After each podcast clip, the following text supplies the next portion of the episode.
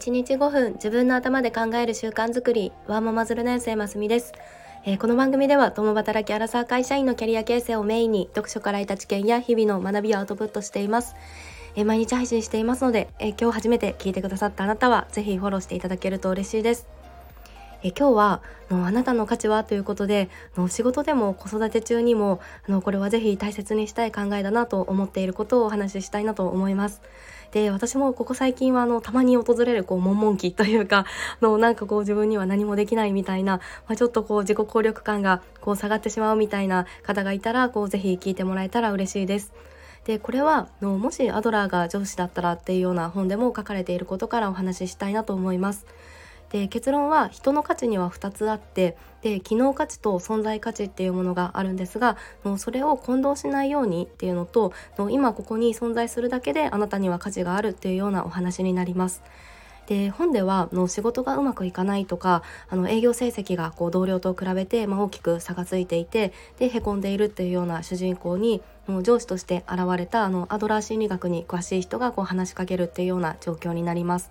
でそこで、えー、君は機能価値と存在価値をごちゃ混ぜにしている。で機能価値は言い換えると doing やり方で存在価値は being あり方っていうのがありますよと。で今君は doing の機能価値を、ま、うまく発揮できていないだけでで being の存在価値まで否定してしまっているよと。で売れようが売れまいがあの欠点があろうが関係なくてで君は今のままで素晴らしいというような形で伝えていました。でこの価値をごちゃ混ぜにするっていうのはあの私は過去こう仕事をしていた時もの最近だとまさに育児をしていてもやっぱりこう混同していたりするっていうのはあのよくあるよなと改めて思いました。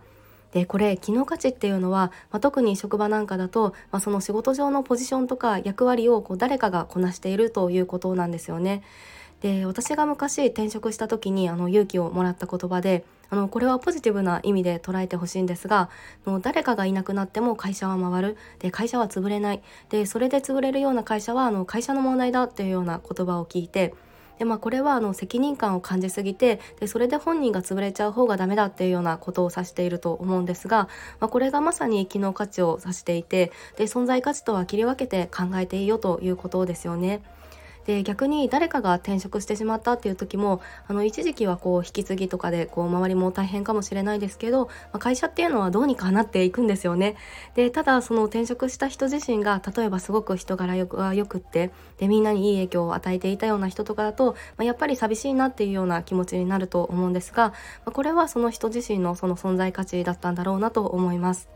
はい、で育児の観点で考えるとあの私は今1歳のちょっとの息子がいるんですが、まあ、今奈良市保育がこう始まってからっていうもののこうご飯がこうなぜか白米しかこう食べてくれなくなってしまったりしてで一緒にいる時、は、家にいるとまだずっとこう、まあ、授乳をしていたりするんですがまあ、それでこう水分もご飯も保育園であんまり取れないと、まあ、栄養も心配だからこうお家でも頑張ってくださいねみたいにこう声かけをあのしてもらっていてで,、まあ、でもいろいろ作って試してみてもこう食べてくれず落ち込むっていうようなことがありました。ま、でここでこう母親としてこう十分に栄養のあるご飯を食べさせなきゃいけない、まあ、でも全然うまくいかないっていうところでこう自分には価値がないって思うよりは、まあ、栄養のあるご飯を食べるっていうのはあくまでこう一つの手段であって、まあ、じゃあ母親としてこう息子にとってこの絶対的なこう安心感のある存在じゃないのかというと、ま、きっとそうではないはずなんですよね。っていうのはちょっとこう半分自分に言い聞かせているような部分もあるんですが、まあ、ちょっとこう悩んだ時は、